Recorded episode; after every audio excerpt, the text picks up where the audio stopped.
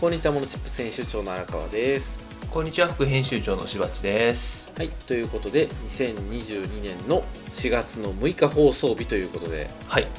いやーもう桜がほぼほぼ散りかけという かねもう春らしくなってきますしたごいねな。すごい未来が見えてますね。もう今日本撮りだということをばらされておりますけ いれやどもいや。あなたはいやいやいや預言者です。いえいえいえねまあそんなこんななんですけれども、はいえーっといよいよですね4月になってあの新年度でいろんな事業が進んでいくという中で、はいえーしばっちは経営指針書が完成したと、はい。はい、いやあのうちの事務所もそろそろ経営指針みたいなものがねあったらかっこいいなと思ってはい作ろうと思ってたんですけど、はいえーそこでなんとかね先輩方のご指導のもとなんとか経営指針書が出来上がったっていう話ですね。うーん今度今度見てくださいようちの経営あも指針書。うぜひぜ ひ、うんどうでしたその経営指針を作りというか勉強になりましたすごい、勉強になりましたねうんうんうん、似たようなことを僕もやってるので仕事としてまあそうかそうそうそうあねこうやったらよりいいのができるんだなみたいなヒントにはすごくなりましたやる気も爆上がりです かどう かなあのそうえっ、とそう自分のやる気というよりもはい周りを巻き込むために使えるんじゃないかなって感じですね、なるほどなるほどあーでもそれって大事ですね経営者としてね大事ですね自分うん周り巻き込むっていうのは本当うんうんうんうんだからそれは例えば一人事務所だったとしてもパートナーであったりだとかそういういろんな業者さんを巻き込むというところも必要ですしっていう感じなんそうですそうねそうあのそうですねそれこそパートナーですねうちはこんな考え方でやってるけどよかったら一緒にしませんかみたいな感じですよねなるほどなあと自己開示にすごくなるうんうんうんうんはい、っていう感じがしましたね。はい素晴らしいという真面目な近況報告でした。はい、はい、で荒川さんはは、い、野球が開幕して楽しい 話。全然あれですねいいやでもね、はいであのふざけた話で申し訳ないですけどただね、これあの、まあ、さっきもちらっと言いましたけど日本撮りなので、えーはい4月の6日に果たしてどういう気持ちで野球を見てるかはまだ分かんないです。い、や大丈夫でしょいやまあ4月の6日やしねう。まちなだみに、はい、4月の6日時点で何位なんですかえー、っとね昨日のニュースによると。私の予想予想昨日のニュースによると我がバファローズはです ね、えー3位ですね3位か。 3連敗はしてないので,、はいはいでまあ、山本がもう1回投げるでしょ、はいって考えたら、まあ、もう1勝は硬いって考えた時 にいや大事なのはだからあの田島とマー君でどっちが勝ってるかなんですよねはい。えそうマー君今年調子乗らせるとやっぱすごい厄介なんでは何いとはいかはい勝ってもらいたいとかっていう話をしてると、えー未来が暗くなってしまうかもしれないのでいやいやいやいや。ディフェンディングチャンピオンですからね。 いやまあねただあれですよあのー私が願うのはただ一つで、はいどうか大きな怪我をする選手が出ないことですよどのチームも真面目な話ですね。やっぱね全力でぶつかってるとこ見たいじゃないですかうん。うん、やっぱね怪我ってどうしてもねつきものですけどなかなかねそのあたりは気にしていきたいなっていう気にしていただければなっていうところはね思いままあすそうね。ですね。はい。はい、怪我しにくい怪我をしづらい、うんそういえば怪我という話であればですねあのしばっちランニングチャレンジの本番がはいもうすぐじゃないですか、 6日放送ですよね、これね。はい4日後ですよ。おお4月つ10日いについにはい。いやー芦屋を走っておりますので、4月10日は。 4月10日あのしばっちランニングチャレンジ興味のある方ぜひあの芦屋ハーフマラソンハーフ走るんでしょだってハーフ走りますようわーちなみにねあの自転車で現地に行ってハーフ走って自転車で帰ってくるといういやいやいや、電車が車で行きながらいやいやいやいや帰り絶対無理ですって。大丈夫ですよまずあの車で迎えに行った方がいいですかい。や大丈夫大丈夫大丈ほんまかな。、夫はいやー。で、あの残念ながらあのーそのランニングの様子をですね、その翌週のモンスプステーションでお伝えできるかどうかがちょっとまだわからないというところなので、いはいまあこの辺りはですね、あのぜひ楽しみにしていただければというふうには思っています。きっとリスナーさんは毎週ドキドキしながら聞いてると思います。そうですね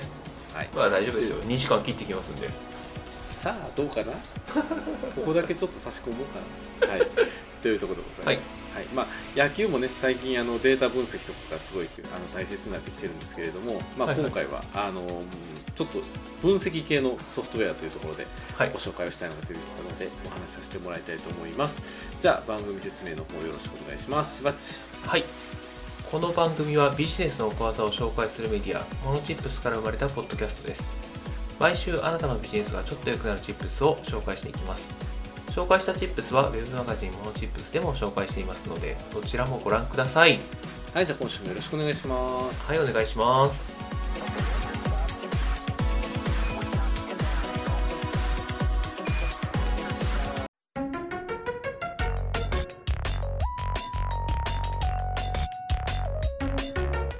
はいということで今週の荒川のテーマ、データ分析に使えるパワー BI のチップスということでああ BI ですかパワー BI まあ正確に言うとパワー BI デスクトップの方を今回紹介していこうと思ってるんですけれども、はいえー聞いたことはありますか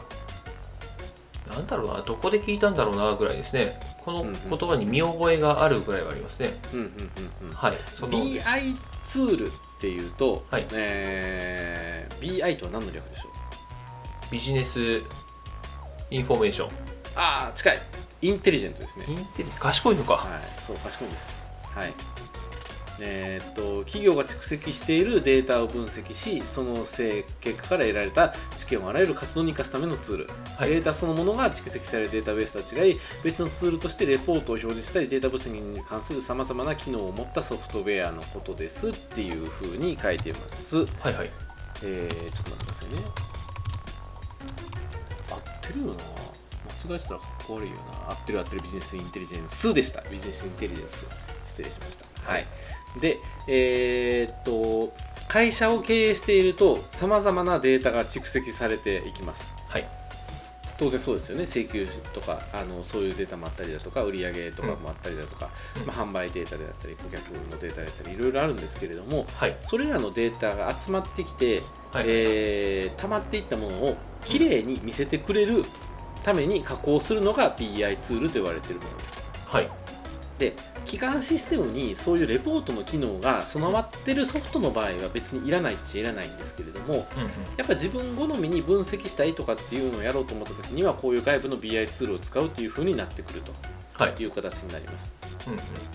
えー、とデスクトップ版だと無料はいその代わり1パソコンしか使えないはいでクラウド版だとライセンスが必要になってきて、まあ、それでもあの今回紹介している Power BI ってマイクロソフトのソフトなので、えー、と結構安いですは1いユーザーあたり月1000円とかなので、はいそれでここまでできるんだっていうようなことが見れるようにはなってくるといはいう感じですね。ででえーモデルサイズの規制が 1GB はい、これ 1GB あったら十分とかそんなレベルなんですかモデルサイズですからねあのだって言うたら Excel のあのあれですよデータがビューって溜まってるやつが1ギガなんていかないでしょ。はいそうかはいエクセル 1GB ってよっぽどのことですねはい、あの画像と書いてたらあれですけどね。で、まあ、何ができるかっていう具体例をですね、えーちょっと見ていただきながら、まあ、リスナーさんには見えないんですけど、話をすると分かりやすいかなと思うんですけれどもお、リアルなデーこタれですねとある会社のデータですね、はいとある会社の売上データがあって、元のデータっていうのがあるんですよ。はい元のデータは販売期間システムから出されたはい Excel ファイルなんですね。はいはいはいまあ、Excel というか CSV なんですけれども正確に言うと、うでこいつを見ていくと中に行列で、えー各列の中にえーっと例えばジャンがいくつとか、えーっと取引先行動どれとか区分がどれとかカテゴリーがどれとか値段がどれとかっていうのが書いてあるとはいはいはいでえーっとこの場合はどの部門でどの取引先にいくらのあらりがあってどの商品が売れてるかっていうのを分析したいとはいで同じ Excel ファイルから表を3つ作り出してるんですよこうやってなのではい一番上にこれグループ別に分かれてると思うんですけれども、はいはいとあるグループ1を押すと、こういうふうにピッピッて中のデータが表示が変わってくれるんですねおはいはいはいはいはいすごいなこんな感じですえー、とこれが左側が売上金額順で右側が粗利順いやえっ、とねそういうわけではない左側が取引先名順ですあ右側は品目順です品目順あそうなんだ、はいでどの取引先が1位か何を売ったのかっていうので左と右で分かれてるっていう感じですね、はいこういう分析表が無料で作れてしまうとこれでもすごいですねどの商品が、はいえー一番利益が出てるかとか分かるわけですねそうですなので今までは本当にあの手作業でやっていた、あのよくこれサラリーマンとかでも上司からこれまとめておけと会議の資料にこれが何個とか作っておけよとかって言って、はいはい機関システム入り込んでうん一個一個手で書いてうんエクセルにまとめてそれを会議資料に貼ってとかってやってたのがこれも一個作ってしまえば CSV 吐き出してここに読み込ましてピッピッピッって入れていけばすぐできるようになるっていういやすごいですねこれどれもっと力入れてどれやめるとかって判断しやすくなりますねそうそうそうそう意思決定のサポートツールになるっていううんところが言えてくるのかなと、なんかやたら手間かかってるけど全然これ利益ないからやめたらとかっていう話ができるとかっていうふうそうにですね言えたりとかやめたがマシですからねそんなのねそうそうそうそうでもなんかなんとなく忙しいからやっちゃってる仕事とかあるじゃないですかありますねうんだからやってる気になってるけど実は全然それ会社に貢献してないんやでとかっていうのもこれを使うと伝えれるようになるうんうんうんいうのがあの、まあ、BI というかあの経営分析のための元になるものなんですけれどもえこれをあのかなりハイレベルで無料でできるっていうところがすごく売りのポイントですねはいはいはいですパッと見ていただけるとねああなるほどすごいなっていうのが分かるんですけれども、実際最近私この PowerBI 取り組んでみて、、はいいい面と悪い面と両方ありますはいえー、いい面は今お話しした通りここまで無料でできるのっていうぐらい、あのすごく分かりやすく分析できるので、一1回レポートを作ってしまうとあとは基幹システムから吐き出したものを入れ込むだけっていう感じなので、めっちゃ見やすいです、はいはいはいただ、えー、と逆に言うと基幹システムが整ってないところうんだと,、えー、とどうしようもないというかはいもともとのデータが綺麗じゃないと分析できないうんうんこの間あってすごく頭を抱えたのがマスターが3つあるとはいでそのマスターが、えー合ってないんです ようわーでその状態で各部署が同じものを違うマスターで販売してるんですねえぐっと思っうてわーえーあのーそっかそっかはいでさすがにそれを Power BI でクリアしようと思ったけどできなかったえボトムアップでやっちゃったんですかね、三3つマスターがあるっていやもう他部署がそれぞれの部署で作っちゃったんですね働いて動っちゃったんですよトップダウンの方がいいのかな販売データまでそれ取れてしまってるからいやもう同じマスターでやってくれよっていうのは本当に言いたいんですけどまあねっていうところもあったりするのでまあでもどっかでやった方が絶対いいですよねいやほんまそうなんですよほんま絶対どっかでやった労力はかかるるけどこうはい忙しくないはい、は閑散期にい、やった方がいいなとは思ってますはいまああのなので元データを整備するはいっはていいうところはうん必要になってくるのかなというふうには思います。はい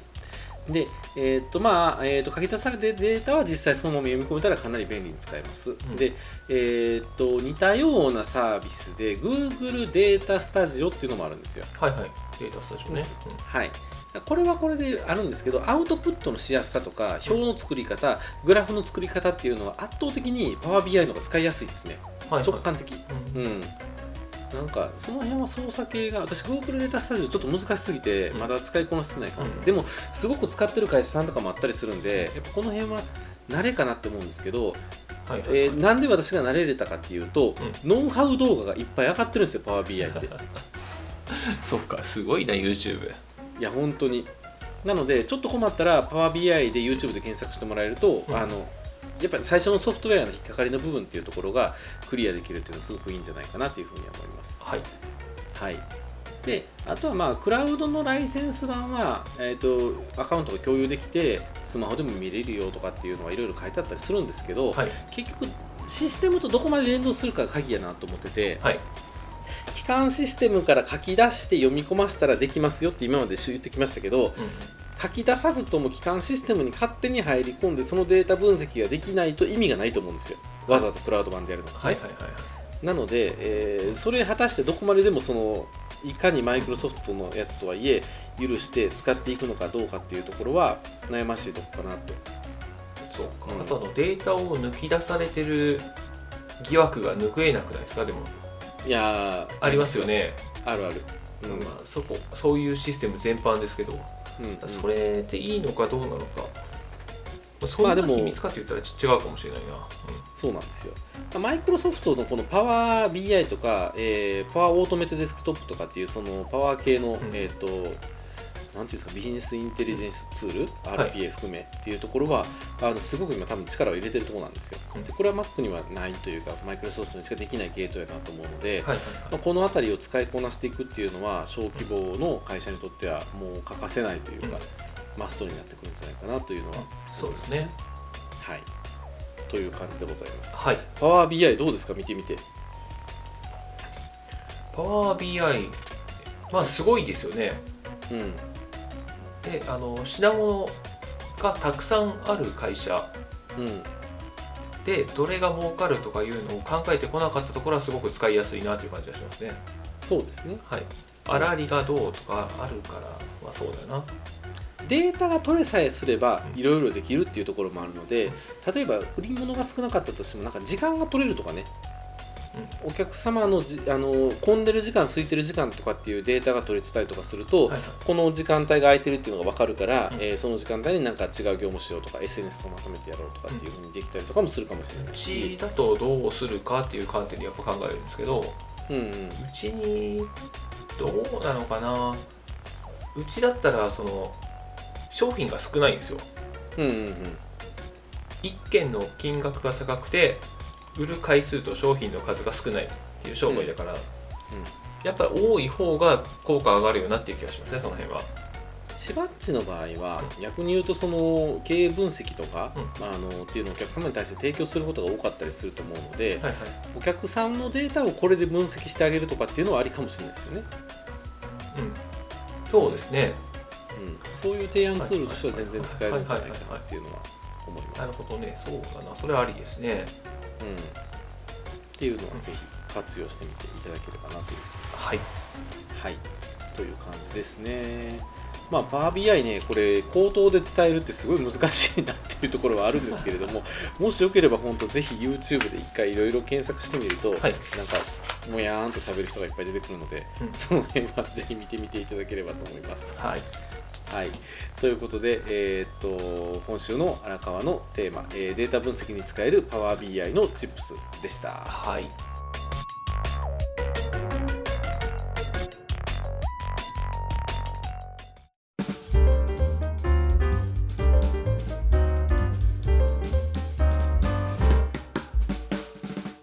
はい、ということで今週のしばっちのテーマ、企業塾に OB として参加した感想のチップスはいということで、い、はい、すいませんね感想なんかすごい軽い感じのテーマで、うやでも去年ほらあの創業枠とかあったから、ん、あのあれですよ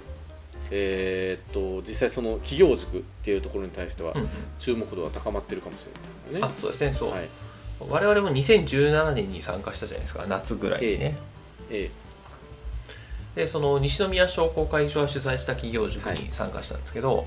えはい、この度あの先輩起業家として呼ばれましてはいはいパはいネリストとして参加してきたという話ですねはいでそのやっぱ懐かしいですよね当時のことを思い出すしうんうんうんで今の人たちがどういうところに困ってるとかどんなところの不安に思ってるとかっていうのはなんとなくわかるしうんうんうんうんで、えー、と当時と今でちょっと変わってることがあるなっていうのがいくつかあったんでそういう気づきとかもね話していけたらと思ってるんですけど、うんうんうんうんえー、と当時って我々は男性の方が多かったですよねああでも男多かったっちゃ多かったですね確かにね、 64ぐらいで男性が多かったかなっていう感じがしてたんですけど、うんうんもう今もうすごいですね7対3とかで女性の方が多くなってますねああそうですかでも当時もあのほら5日間コース3日間コースみたいあなりのがましあたっねてはい、なんか短い方は、えーっと女性が多くて、えーっと長い方が男性、うでも半々ぐらいやってるの記憶ありあまそすんけなど感じねでしたっけ、まあそっかそっうんか、うん、今は73で女性なんですぐらいな感じですねもうんうんうんうでその女性が何をするかって言ったらはい結構多くの人が子育て関係ほうほうほうほうなんていうかなお母さんのサポートとかうん小さい子供を預かって保育園とかそんな感じのことをしますとうかーんいうのが多かったんですけど、そういう話を聞いてて思ったのがはいその預ける人って基本的にその預けた時間で子供を預けた時間でその子供を預けるためにかかった金額以上の仕事をしてって考える人が多いと思うんですよ。うんうんうんだとするとその人、えー低コストでサービス提供しなきゃいけないのでなかなか大儲けしにくいんじゃないのかなと思ったりとかねうんうんうんそういうのをすごく考えたなということがあるんですけどうんうんどうなんですかねやっぱり儲かんないのかなあの起業する人が起業家相手に商売してもあんまり意味ないっていう話と一緒ですよね身近だからお客さんになるかなと思ってやるけどうーんうーんっていう感じですよねその辺そうねするともう勝手な話なんですけど、そのセレブとか経営者に向けた高品質の保育園を提供しますとかブランド保育園うんそういうところにやったらいいのかなとかねあのこの人たちが成功するためにどうしたらいいのかなっていうちょっと考えるような機会にはなりましたね。でもいきなりはなかなかあれですもんねファーストステップとしてはやっぱり小さな実績を積み上げて儲かんなくてもいいからちょっとずつやっていくしかないのかなっていう気もしますけどね最初小さくやっちゃうと、えー突然大きいところに行っていけないじゃないですか。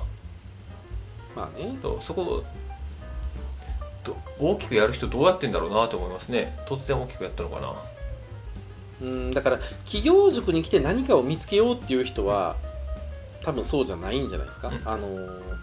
えーもう何か大きいことをやることが決まっていて、うんノウハウだけに企業塾に来てるっていう人もいたじゃないですか、我々の時もね、はいはいはいやっぱそういう人は伸びていくし、とりあえず企業塾来てみた、まああのー私みたいなタイプだとやっぱそんなでっかい会社を作れないというような感じになるんじゃないかな ってい今う。人を雇わない方雇わない方に行ってますからねうん、ねそうそうそうそっちの方がいい気がしますねあの安全というかそうそう結局人増やしても減る人減らす方向で考えても自分のところに残る金額は一緒みたいな感じになってくるんでねそうですね。まあまあそんな感じがありましたとでそしてその、そう7差で男性少ないという話したじゃないですかはいでその男性少ないじゃあその男性はどんなとこ行ってんだろうなというのはすごく思いますねうんうんうんでそのおそうさっき荒川さんおっしゃってたような大きな事業をする人うんっていうのは来ないんですよね、こういう企業塾には、うん、来ないと思う、はい、じゃあどこに行くんだろうなってどこに行ったら会えるんだろうなっていうのはちょっと思いますね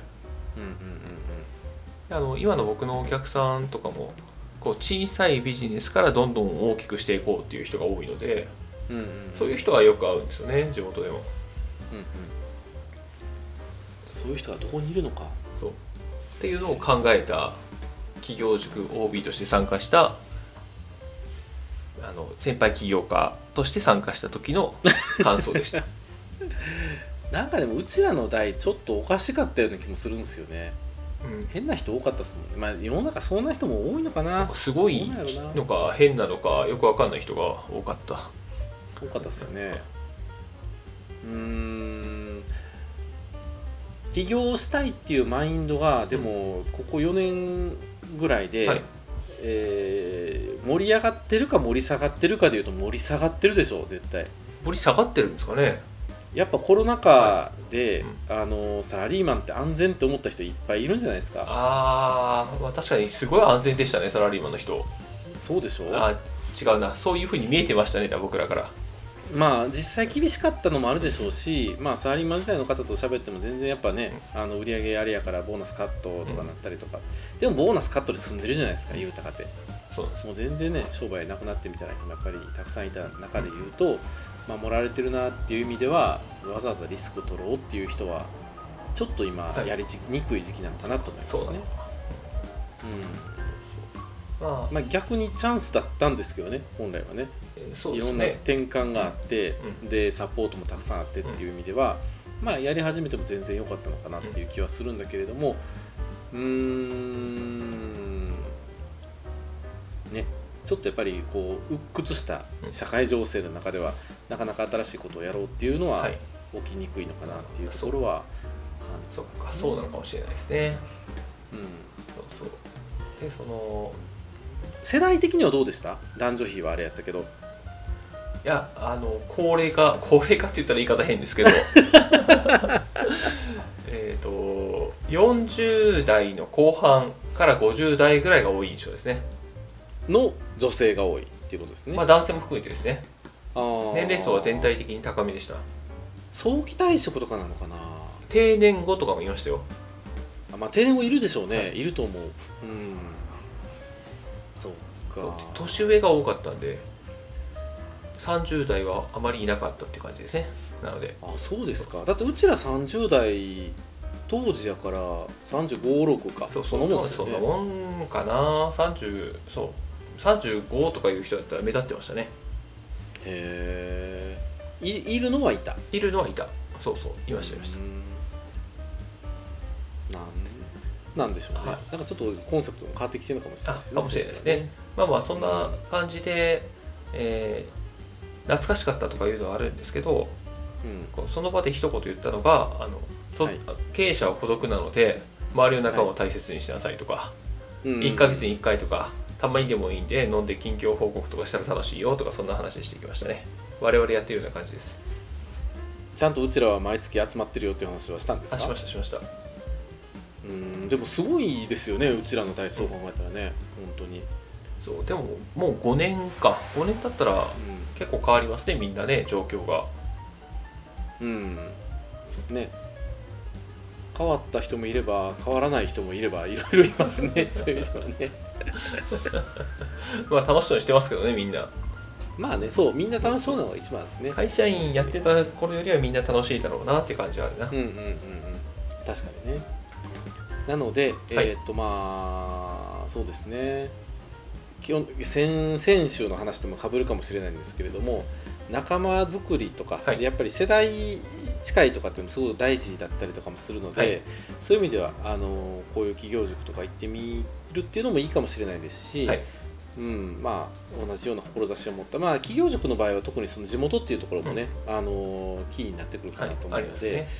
私もやっぱりこの企業塾参加して何が一番良かったかって西宮に友達が増えたことですよね まあそうですよね全然いなかったんで、うん、だからそれは本当良かったなと思うのでなんかそういうのにもあの使えるんじゃないかなと思いますので、あとね創業枠に使えますからねまあそうそれでかいで先すよ週ねの小規模事業者持続化補助金の創業枠のははいい、はいプラスになりそれますこれはは熱い熱い話なので、はいぜひやってみていただければと思います。はい、ということで今週の「しばつ」のテーマ、えー企業塾に OB として参加した感想のチップスでした。はい